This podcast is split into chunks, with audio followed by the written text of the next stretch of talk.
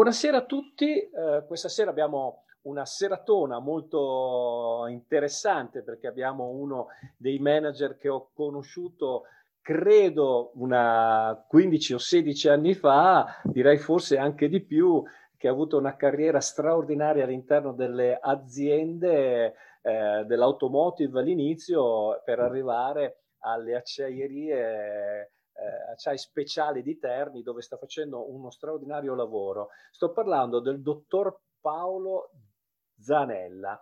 Allora, eh, Paolo, ti darò del tu in questa trasmissione che ci, che ci, conosciamo da così tanto tempo. Raccontaci qual è il tuo ruolo dentro questa meravigliosa azienda che sta diventando l'elite in Europa. Eh, bella domanda. Se io leggo il mio biglietto da visita, sono direttore supply chain, operational excellence e quality assurance.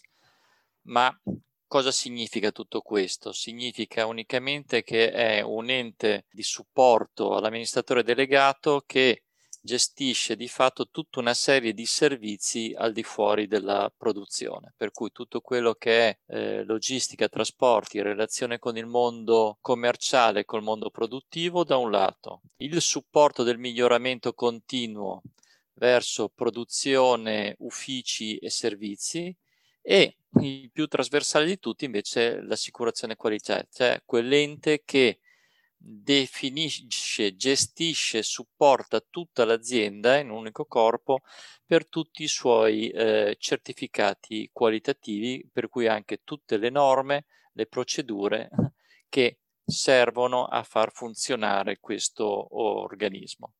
Teniamo conto che stiamo parlando di una realtà che ha, oltre ad avere 136 anni, la prima grande realtà industriale dell'unità d'Italia, voluta dal, dall'allora ministro della guerra ammiraglio Brin per fornire le lamiere e i cannoni per la marina del neonato Regno d'Italia, di fatto anche una struttura che oggi occupa una superficie di un milione e mezzo di metri quadrati, per cui è poco più piccola di Mirafiori, per dare un ordine di grandezza, occupa 2400 dipendenti diretti e circa altrettanto di dipendenti di aziende esterne che forniscono eh, il proprio lavoro all'interno di, questa, eh, di questo impianto. Una bellissima complessità, tra l'altro, dove ho potuto eh, notare con piacere come è stata riorganizzata. Una delle frasi che mi è piaciuta di più, ma ne parleremo tra un po', è quella che mi hai detto e che mi ha affascinato, è trasformare una fabbrica fumosa e grigia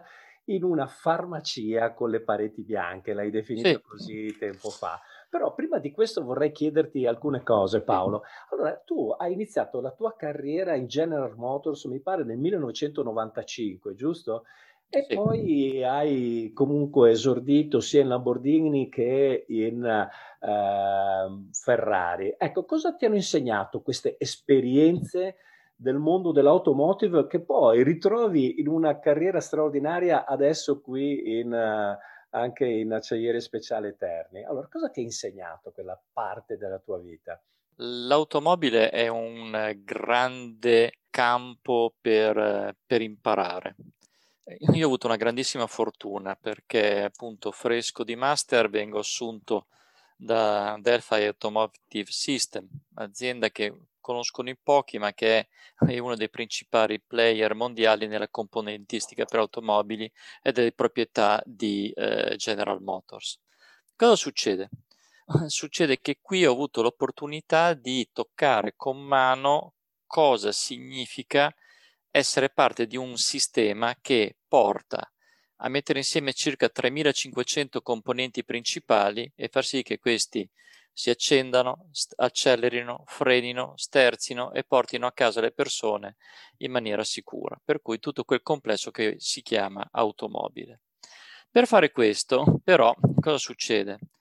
È un ambito con eh, margini di guadagno estremamente ristretti, per cui per rendere profittevoli questi sistemi si è dovuto adottare sistemi di gestione degli sprechi, dei cosiddetti MUDA, come si dice in giapponese, waste in inglese, e strutturati con tecniche mutuate dal mondo del Toyota Production System, per cui tutto quello che è il lean manufacturing, che di fatto nulla è che un'enorme applicazione di buonsenso, buonsenso strutturato con una serie di strumenti declinati per bene che permettono di limitare al massimo lo spreco e conseguenzialmente riuscire a contenere i costi in maniera competitiva, ma soprattutto con un aspetto molto importante, un fortissimo coinvolgimento dell'uomo, non a parole ma nei fatti, un miglioramento reale della qualità di vita delle persone coinvolte, soprattutto nell'ambito produttivo, ma non solo, e una propensione a mettere sanamente in discussione quello che si fa tutte le volte che si è completato un ciclo di miglioramento, che può essere micro, un'attività che dura una settimana, come anche essere un lungo periodo che dura mesi, anni. Per cui avere l'opportunità di imparare, di essere coinvolto in attività che hanno permesso alla divisione dove lavoravo di essere competitiva, partecipare a grandi progetti, il principale fu l'Alfa Romeo 156 che fu un prodotto all'epoca estremamente importante dove noi fornivamo l'impianto aria condizionata che per dare un indicatore la giacenza di prodotto finito era suddivisa in tre giorni. Certo. Un giorno era presso lo stabilimento Pomigliano d'Arco, un giorno era presso la nostra produzione vicino Bologna e il terzo giorno era il camion. Conseguenzialmente in, era un sistema tarato in maniera tale da ridurre al minimo i vincoli di eh, capitale immobilizzato e nel contempo essere perfettamente in tiro con quello che era il flusso produttivo effettivo. Devo dire, abbiamo fatto anche particolarmente bene perché abbiamo vinto il premio di miglior fornitore del progetto Alfa 156 al lancio della vettura, per cui l'operazione era, era riuscita bene, ma eh, la parte eh, ancora più bella è stata creare lo stabilimento da zero. La cosa più bella è che questo imprinting ti è rimasto nel DNA, tant'è vero che in sì. tutta la tua carriera hai sempre fatto un lavoro di efficientare il sistema e lì dove i competitor si battevano diciamo sull'euro eh, oppure sul centesimo, tu sei riuscito ad efficientare sempre tutto quanto questo e rendere estremamente produttivo e redditizio il tuo lavoro dentro le aziende. Questo è un DNA che ti è rimasto addosso, credo, giusto Paolo? Quello diventa la, la propria cifra, il proprio mm. modo di approcciare, cioè prendere una struttura di costo, capire dove ci possono essere opportunità di miglioramento e da lì partire per portare a casa il risultato. Qual è la differenza rispetto all'approccio classico basato su grande sforzo e un miglioramento forte, ma poi spesso e volentieri problemi di sostenibilità. La logica lean è una logica fatta di piccoli passi, ogni giorno se ne fa uno, piccolo apparentemente. Poi uno si volta dietro dopo un po' di tempo e scopre che ha fatto una lunga strada. È per quello che si è soliti dire che un approccio lean non è un progetto, perché insito nel concetto di progetto c'è un concetto di inizio e di fine, ma semmai è un insieme di tanti progetti, di tante attività, ma sono con un filo rosso che li porta a non avere di fatto una fine. Questo si scontra pesantemente con la logica del voglio portare a casa il risultato tutto e subito e fortemente quantificato, perché in certi passaggi, soprattutto all'inizio, richiede un commitment da parte della proprietà dell'azienda, da parte del top management, che rasenta quasi l'atto di fede. I primi mesi sono fatti di attività di formazione, sono fatti di creazione, tante cose che apparentemente sembrano non creare valore.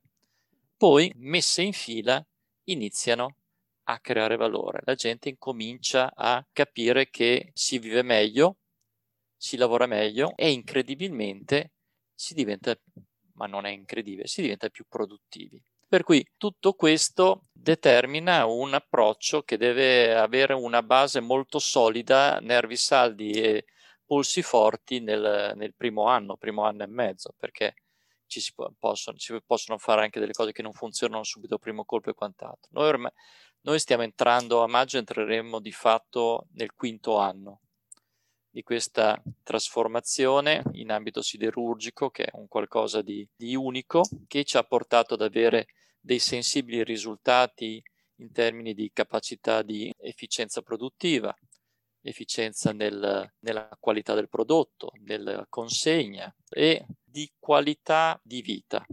Tutto questo determina francamente quasi un sistema di welfare, perché alla fine del giro, mentre prima ho uno che corre come un matto avanti e indietro stile Charlie Chaplin in, in tempi moderni, con questi sistemi si fa sì che questo invece che fare 10 corse fa un solo passaggio, ne fa due e conseguentemente la qualità della sua vita è migliorata e magari porti a casa lo stesso, non solo lo stesso risultato, ma magari uno migliore. Anche migliore, infatti ho, ho notato questo ed è proprio legato a questo tuo DNA che hai eh, iniziato in maniera spumeggiante dentro questa nuova azienda e hai avuto subito la fiducia da parte, credo che dall'amministratore delegato e, e degli altri direttori di funzioni, tanto più che adesso, come ci hai raccontato, prendi tre funzioni diverse per eh, far funzionare al meglio, ma la cosa che mi è piaciuto è che tu in cinque anni hai fatto qualcosa per le persone, cioè per migliorare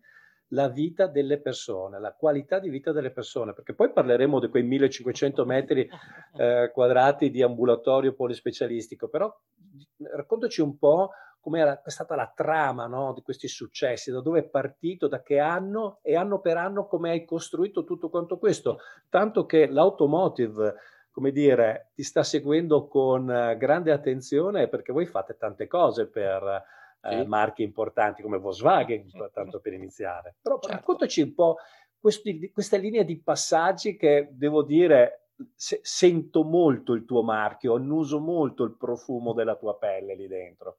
Ma tutto inizia ad aprile del 2016 quando eh, arriva il nuovo amministratore delegato dopo una ristrutturazione definita abrasiva che in meno di un anno aveva portato l'uscita di 400 persone, l'azzeramento di tutto il management, una serie di azioni veramente importanti sia verso i fornitori quant'altro perché? Perché l'azienda nei sei anni precedenti aveva perso circa 800 milioni per cui la proprietà aveva provato a venderla, ma poi causa un problema di antitrust non, è, non aveva potuto finalizzare la vendita, per cui si è trovata innanzi alla necessità di dover rendere nuovamente, perlomeno non in condizione di perdita, l'azienda. L'azienda viene rimessa in equilibrio e si decide una fase di rilancio. Viene chiamato un eh, manager di forte esperienza in ambito siderurgico come Massimiliano Burelli con l'incarico di rilanciare le acciaierie di Terni. Massimiliano mi...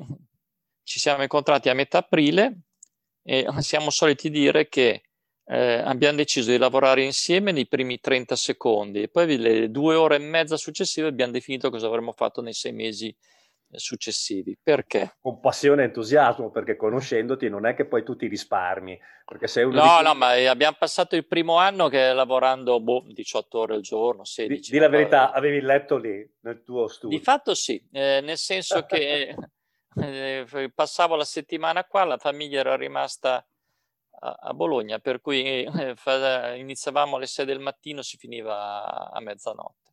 Però il, qual è stato il punto chiave? Il punto chiave è stato trovare un amministratore delegato competente, appassionato, entusiasmante, che voleva fare una lean transformation formidabile. E per fare questo voleva creare i presupposti, ma soprattutto il primo presupposto è che lui è stato il garante di tutta eh, questa attività, il che al di fuori dell'automobile è veramente raro. A fronte di tutto questo abbiamo potuto costruire una squadra composta di sei persone, tre persone interne con delle competenze, mm, sono tre Green Belt Six Sigma, per cui avevano già delle competenze teoriche e una forte conoscenza dell'azienda. E tre persone invece esterne, tutte di origine automotive. Questo gruppetto ha incominciato, ha passato i primi mesi a fare formazione tecniche di problem solving, tecniche di base ai 1700 blue, collar dell'azienda. Da lì, invece che fare la solita sequenza, prendo un'area, faccio il pilota, faccio le 5S, rendo tutto carino, coccoloso, eh? siamo andati in modalità Big Bang.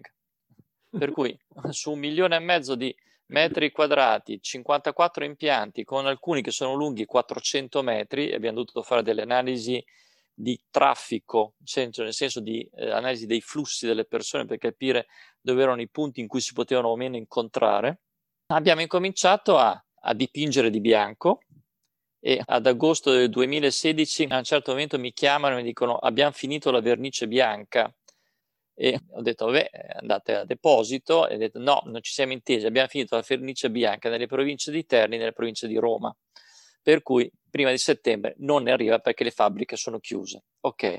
Abbiamo cominciato a condividere le informazioni per cui creando delle lavagne dove a fine di ogni turno vengono aggiornate le performance di riferimento. Abbiamo creato un momento, quelle figure di riferimento del reparto si incontrano, che un, si chiama flash meeting, in piedi, un quarto d'ora, una sequenza di informazioni e inizia la giornata tutto allineato. E abbiamo tolto una mansione. Noi avevamo il cercarotoli, noi di base produciamo rotoli, rotoli di acciaio inossidabile che pesano mediamente 23-24 tonnellate, per cui la nostra unità di misura è questa. Questi quando venivano prodotti, una volta che venivano realizzati, venivano appoggiati nel primo buco libero, per cui c'era questa figura del cercarotoli che sapeva lui dove era stato appoggiato il tal rotolo. Invece abbiamo cominciato a creare una logica che si chiama red bin, cioè i rotoli con dei problemi venivano messi in un'area dipinta di rosso ed erano evidenti. Per cui se qualcosa non andava bene, la gente lo vedeva.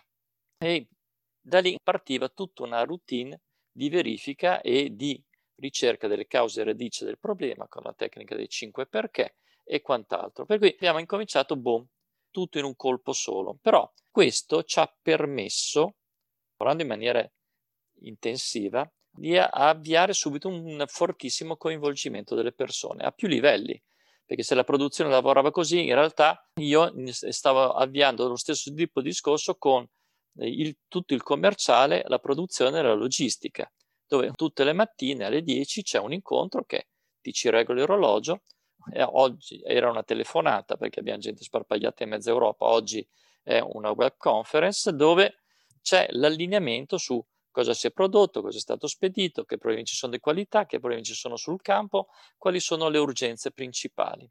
E alle 10 e mezza del mattino noi abbiamo il sistema che è concettualmente allineato per fare il resto della giornata sapendo in che direzione stiamo andando e che problematiche ci possono essere o che soluzioni sono state trovate. E questo tutti i giorni. Tutto questo determina un punto, come ho già detto altre volte, un concetto base, il coinvolgimento delle persone. Ognuno si sente protagonista per la propria parte e questo determina man mano una capacità di portare avanti le attività in maniera costruttiva. Dopo circa un anno abbiamo avviato l'elemento chiave di una lean transformation, cioè il concetto di Kaizen. Kaizen è una parola cinese che si può tradurre come tendere al meglio una Kaizen Week o quello come chiamiamo noi un Kaizen Blitz è un evento che dura da 3 a 5 giorni che coinvolge un gruppo di persone che sono generalmente da 4 a 6 dove c'è uno dei nostri che fa da facilitatore e si prende una problematica singola e la si sviscera dall'inizio alla fine all'interno di questo periodo, portando a casa la soluzione può essere un'analisi, può essere una riduzione di un tempo di cambio macchina, può essere la, ri- la risoluzione di un problema qualitativo, può essere tante, una modalità di assegnazione attività e quant'altro. Può essere in produzione, può essere negli uffici, può essere nei servizi. Ecco, mediamente in letteratura queste attività se ne fa boh, una al mese, due al mese. E noi abbiamo iniziato a farne quattro alla settimana, cinque alla settimana. Per cui alla fine del primo anno noi avevamo realizzato 150 eventi e coinvolto 600 persone. Noi oggi siamo a circa 1800 persone dopo il quarta, al quart'anno e oltre 800, 800 eventi fatti. Cosa significa? Ogni volta che noi coinvolgiamo una persona, questo è un modo di toccare con mano questa tipologia di approccio e di vedere che funziona e viene, virgolette, toccato fisicamente. Poi abbiamo colleghi che ormai ne hanno fatti 7, 8, 10. Noi come facilitatori ne abbiamo fatti più di un centinaio a testa, c'è chi ne ha fatti più di 200. E tutto questo eh, si forma, determina una, una distribuzione nello spazio delle attività e della modalità. È chiaro che poi da qua noi abbiamo dato un'ulteriore spinta dopo due anni creando una scuola, una Asta, una Ast Lean School, che assegna tre, le classiche cinture, yellow, green e black. Hanno valore perché sono fatte tramite un formatore eh, certificato esterno e noi oggi ne abbiamo realizzate circa 400. Il nostro obiettivo è che lo Yellow Belt sia assegnato al 100% delle, dei colleghi, un centinaio di Green Belt perché sono già in grado di gestire attività Kaizen e reali- abbiamo 11 Black Belt, ne inseriremo un'altra serie, che sono in grado di fare attività più complesse e dare dei supporti formativi e nel frattempo stanno diventando già loro i formatori interni per gli Yellow Belt. In parallelo siamo diventati all'interno di Confindustria Umbria i leader della community delle multinazionali sulla Lean Transformation.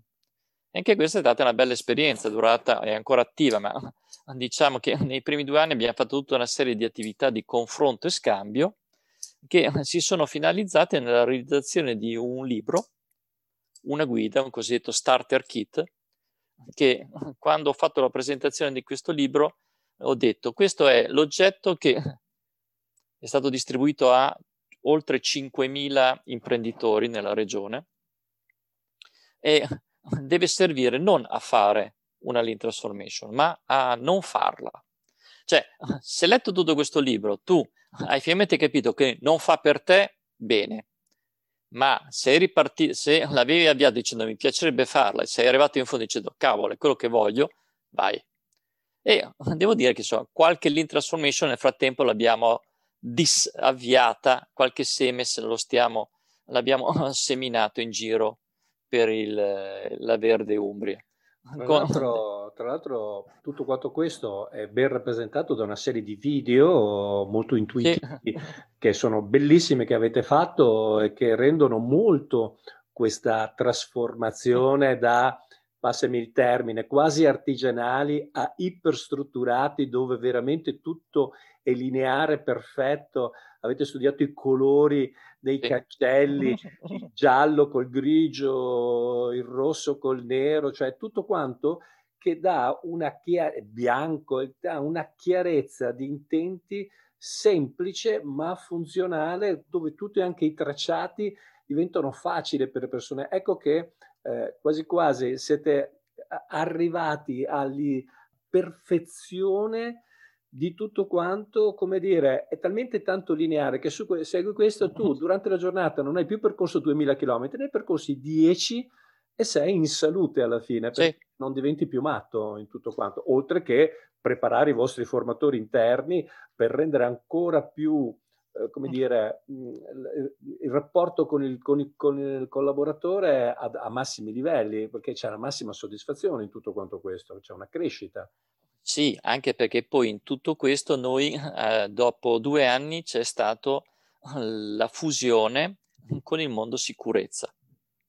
Allora, partiamo da un presupposto. Noi siamo acciai speciali interni, sì, ma sopra acciai speciali interni c'è scritto ThyssenKrupp eh, eravamo i proprietari di Torino e chiunque entri in questa azienda, la prima cosa che si spiega è che appunto nella nostra storia ci sono degli eventi eh, dolorosi di cui bisogna sempre tenerne conto.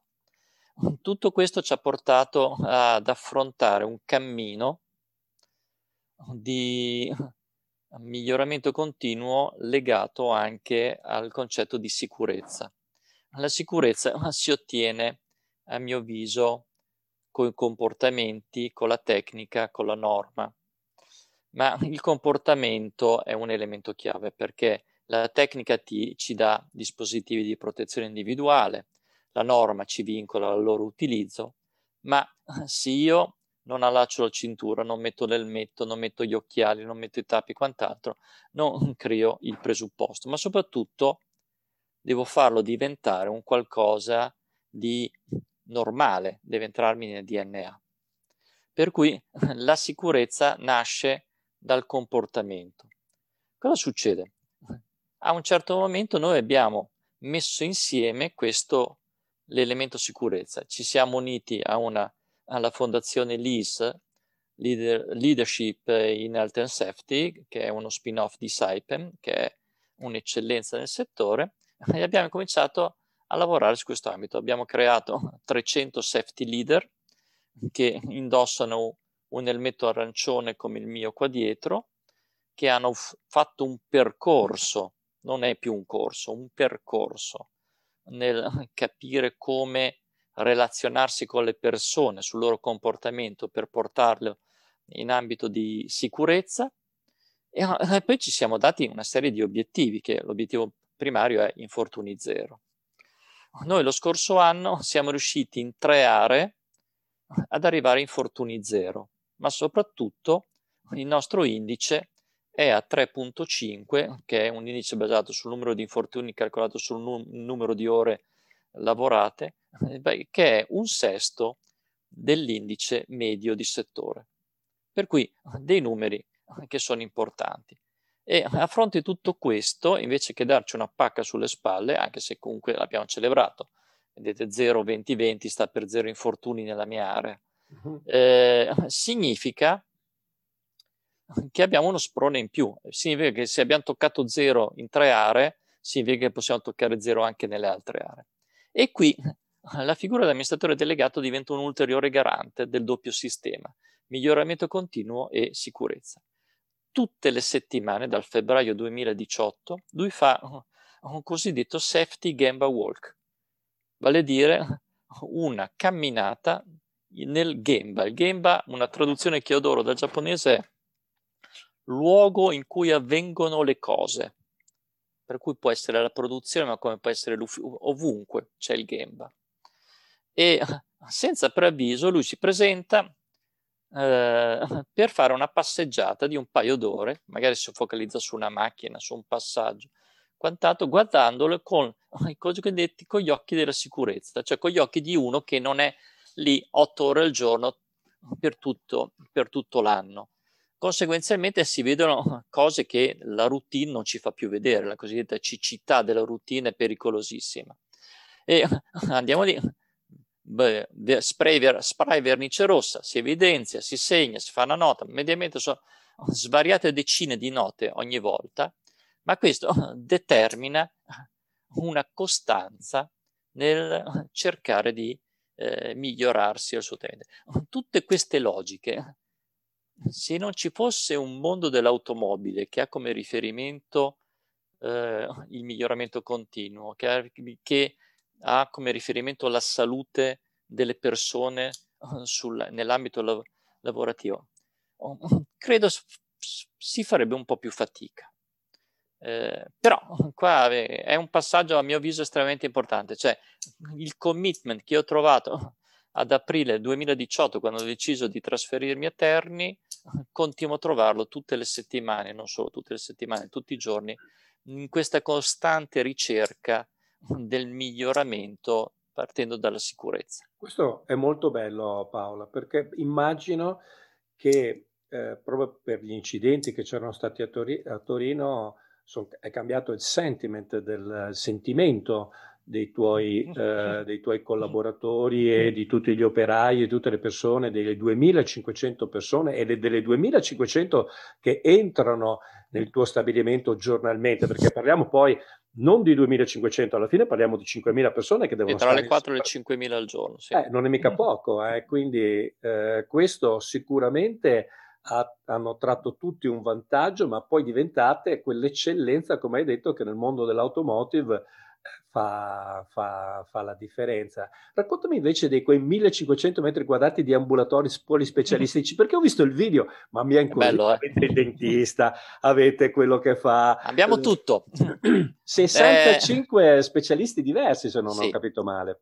La cassa mutua mm. è una delle ultime casse mutue rimaste in essere in Italia. Una volta, anticamente, tutte le aziende avevano, prima della creazione del sistema sanitario nazionale, le aziende o i settori provvedevano tramite le mutue eh, a, a, fornire servizio assistenziale sanitario ai propri mm. eh, aderenti.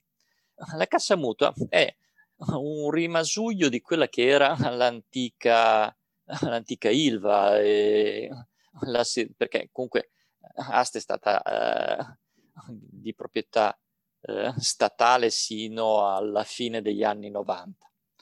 Cosa è successo? È successo che questa struttura, ci sono due strutture in realtà, perché se uno legge la storia di Ast, eh, gli acciai speciali di Terni, o la Terni come la chiamavano una volta, forniva tutto in questa valle. Ha, ha generato l'arrivo della prima ferrovia, aveva delle, delle eh, miniere di lignite, aveva impianti chimici, aveva, eh, forniva istruzione agli asili, il, eh, c'è un bellissimo edificio sul, in montagna dove andavano i, i figli dei, dei dipendenti a, in vacanza, c'era di tutto. E sono rimasti la Cassa Mutua e il CLT, Circolo Lavoratori Terni. CLT è il più grande circolo sportivo della regione ed è un, un'eccellenza nel suo ambito. Cassa Mutua è un'eccellenza assoluta nel senso che appunto fornisce ai suoi aderenti, sostanzialmente i dipendenti e alle loro famiglie se a carico, eh, questo tipo, un servizio sanitario quasi a 360 gradi, perché le prestazioni che vengono fornite internamente sono quasi sono di svariato tipo, dal dentista all'oculista a svariate tipologie di medici specialisti, dove non sono al suo interno viene comunque fornito tra, andando eh, in laboratori e ambulatori specializzati. E tutto questo determina un sistema di welfare, dove c'è l'incrocio, è un triangolo.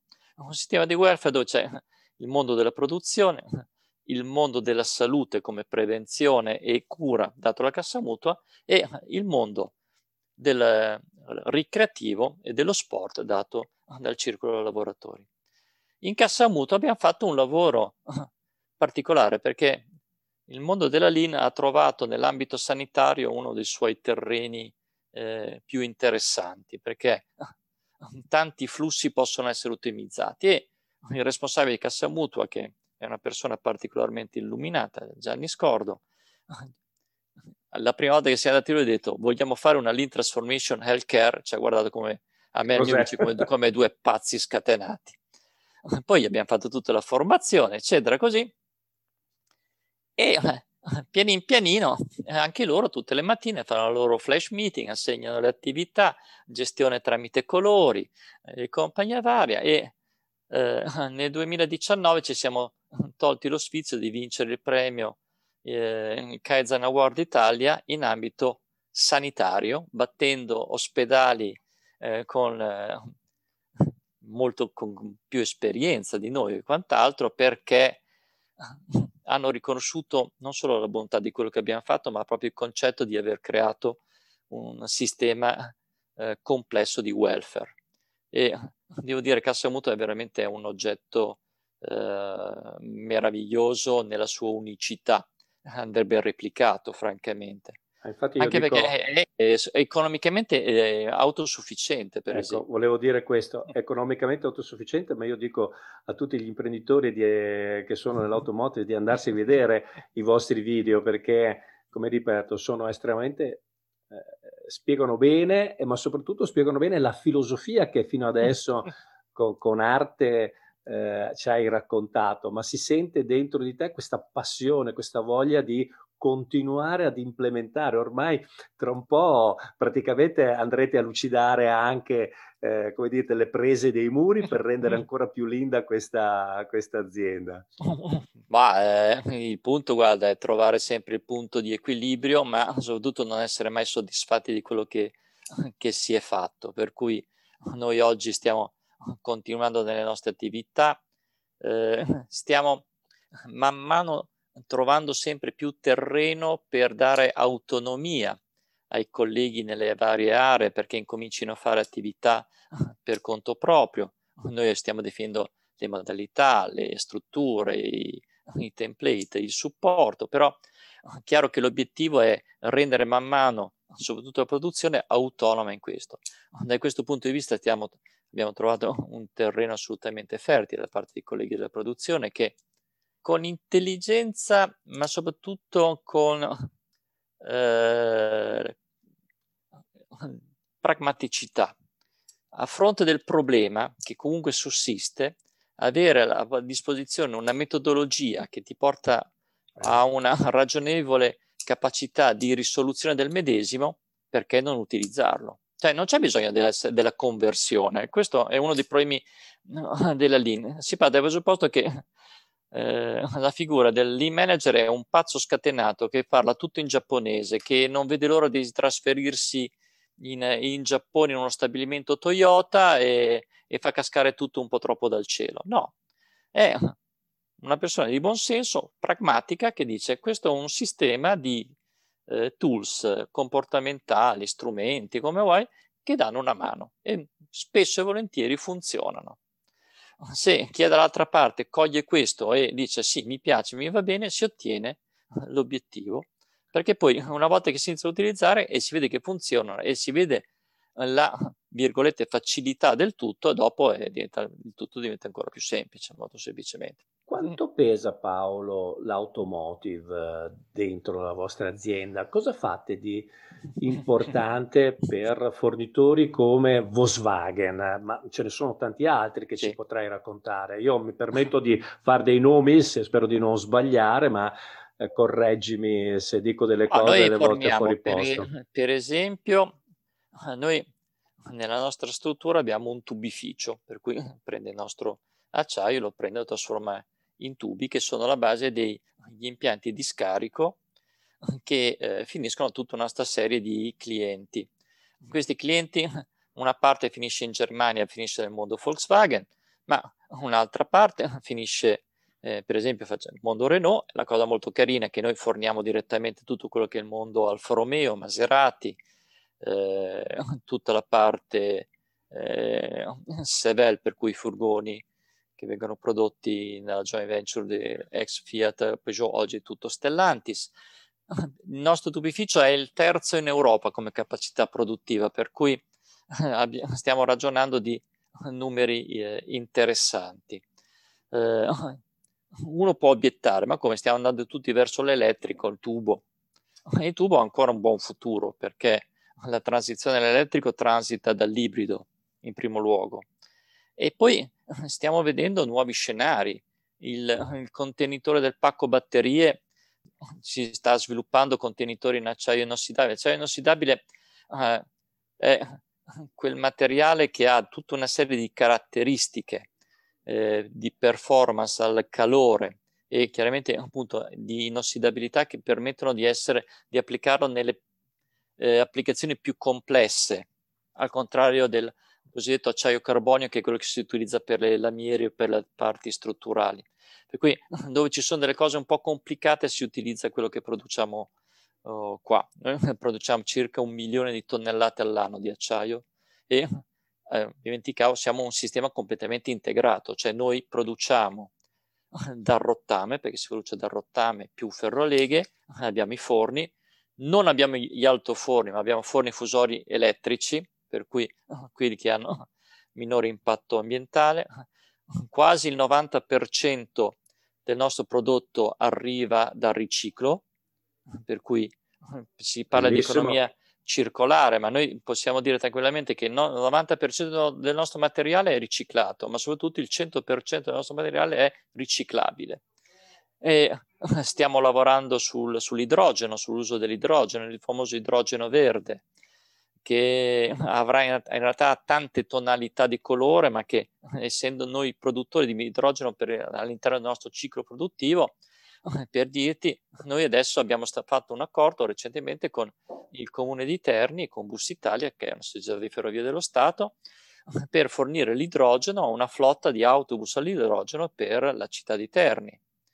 Eh, stiamo lavorando per, abbiamo imple- aumentato la nostra capacità di trasporto via treno da circa un 20% a oltre il 60%, eh, proprio perché abbiamo una coscienza ambientale molto, eh, molto sviluppata.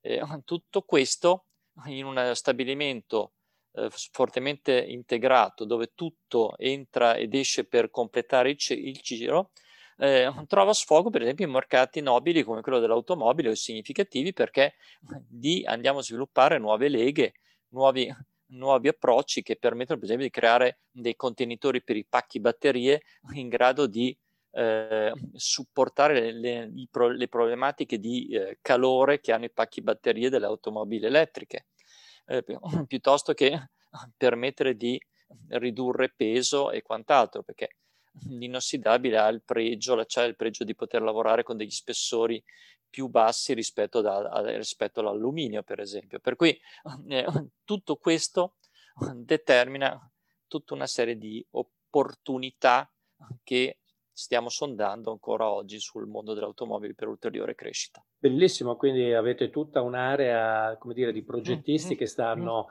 fornendo idee e nuove, sì eh, nuove, come dire, nuove filosofie per il futuro dell'auto, perché l- la batteria eh, è una, hai detto tu l'ibrido, l'ibrido è un, un, momento di passaggio, ma ci vorranno ancora molti anni prima di smaltire tutti i diesel che abbiamo in Italia. Sì, sì, so, anche i... se c'è stata un'accelerazione considerevole, noi abbiamo comprato, preso quattro anni fa un parco di 50 auto elettriche e adesso andremo andremo a, a, rifa- a rifarle, ma per, per, esempio anche le vetture nostre man mano vediamo stanno tutte, si stanno tutte trasformando in, in ibride, plug-in e, e quant'altro. Per cui c'è la, l'industria automobile ha fatto probabilmente negli ultimi 12 mesi quello che era programmato di fare nei prossimi 36 per cui ha dato una dimostrazione di grande velocità di cambiamento e eh. questo determina anche per noi la necessità di essere altrettanto veloci nel seguire le esigenze del mercato. Ah, speriamo anche che le batterie abbiano come dire, una maggior portata in termini di chilometri, adesso questo sicuramente sarà il futuro. Senti, eh, tutti quei fornitori, eh, Paolo, che lavorano nel mondo dell'automotive e forniscono eh, stampi o fanno ricerca per fare mh, con gli acciai eh, qualcosa per l'automotive. Eh, che cosa diresti di prendersi il manuale di 400 pagine che avete scritto? Quale consiglio daresti a, queste, a questi diciamo, piccoli fornitori, ma che comunque sono diciamo, una parte molto importante del panorama eh, automobilistico. Cosa gli direste a questi piccoli fornitori? Fortunatamente chi produce, questo è un settore dove eh, ci sono grandi specialisti che sono in grado di fornire a queste aziende il dovuto supporto nel scegliere quale tipo di eh, materiale di, in funzione dell'applicazione utilizzare. Per cui quello che ho, import- che ho imparato in questi anni è che eh, non esistono limiti particolari, esistono eh, competenze eh, estremamente importanti di persone che sono in grado di dare eh, grandi supporti. Per cui eh, in questo momento, secondo me, il settore dell'automobile sta facendo un grande passaggio eh, che si completerà alla fine del decennio, quando è previsto un po' da tutti gli analisti il passaggio definitivo, una transizione definitiva all'elettrico, ma in questo passaggio ci saranno tutta una serie di, di scadenze. Eh, quello che posso dire è che lato nostro siamo in grado di fornire ai nostri clienti il supporto tecnico e tecnologico per arrivare al, al, prodotto, per cui non è necessario aprire le 400 pagine del manuale. C'è chi le sa già e che è in grado di, di, di consigliarle in funzione della tipologia di prodotto che serve e quant'altro. Con un capitolo aperto nel fatto che può, c'è veramente spazio per tanto sviluppo. Questa è una cosa bella, grazie. Senti, ultima domanda, un po' a tradimento. Cosa farà Paolo nei prossimi cinque anni a venire, visto che ormai ha fatto delle cose straordinarie lì dentro, cosa farà? Qual è il tuo obiettivo? Qual è, come vedi il tuo futuro? Io qui sono al 40% del percorso che mi sono dato. Quindi abbiamo tante cose ancora da fare, un 60% è una bella massa critica. Esatto, no, non, non, c'è, non, c'è, non, c'è, il limite. Mm. Quindi questo è, è molto bello. Quindi fra un anno, magari quando avrai voglia, ti intervisto un'altra volta e mi racconterai altri importanti successi che avete infilato. No, vedere... Ci divertiamo a fare cose nuove, ogni tanto ci troviamo io, o con il mio capo, con i miei collaboratori, ci guardiamo in faccia e adesso facciamo qualcosa di... Eh, questo è, è, è, il senso logico col quale... Io credo entra. che la prossima sfida sarà la transizione ambientale, ma basandoci sul primo programma che, eh, la, che ha presentato Ursula von der Leyen alla, quando è stata nominata commissario, nel far notare il fatto di come l'Europa ha in sé eh, tutto il maggior know-how nella gestione ambientale, mentre le nazioni che hanno grande impatto ambientale non hanno questo know-how. Se sapremo trasformare questo, oggi noi parliamo di acciaio verde, parliamo di idrogeno verde, sono, sono degli slogan da un certo punto di vista, ma dietro ci sono dei potenziali enormi. Eh, se sapremo essere bravi nel creare, nel dare sostanza a, queste, a questi slogan, perché le tecnologie e le competenze ci sono, avremo creato un futuro molto interessante eh, non solo per noi ma soprattutto per chi verrà dopo di noi. Grazie Paolo. Sai cosa ti auguro? E mi auguro vedere un cartello con scritto dietro la zero emissioni 2025. Sarebbe bellissimo tra quattro anni sapere che hai costruito anche questo. E che dire, c'è qualcosa di... No, no, no, non, siamo, non siamo fermi.